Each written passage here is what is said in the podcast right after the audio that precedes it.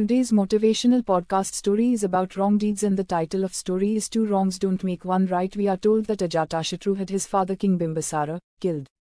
Then he seized the kingdom of Magadha and ascended the throne.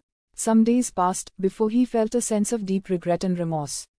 He wanted to atone for his sin. He called the priests to him and asked them what prayashchit atonement or penance he should do. The priests advised him to perform a Pashubali Ging animal sacrifice. Accordingly, elaborate preparations were made and announcements were made throughout the kingdom. Lord Buddha, the compassionate one, came to the kingdom during his wanderings.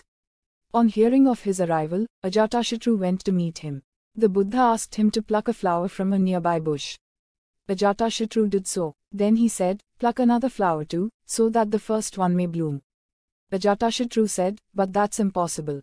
How can a plucked flower bloom if I pluck another flower? How do you hope to atone for one killing by yet another killing? asked the Buddha. One wrongdoing can never be set right by another wrongdoing. The only thing you can do is to spend your life in service to all of creation, whether plant, animal, or human. Ajatashatru fell at his feet. He became one of the Buddha's most committed followers.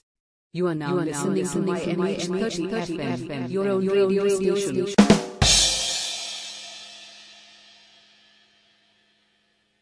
This material may be reproduced without prior permission. Please credit Eklavya Education Foundation and send a copy to Courthouse, off CG Road near Pyramid Garden, Ellis Bridge, Ahmedabad.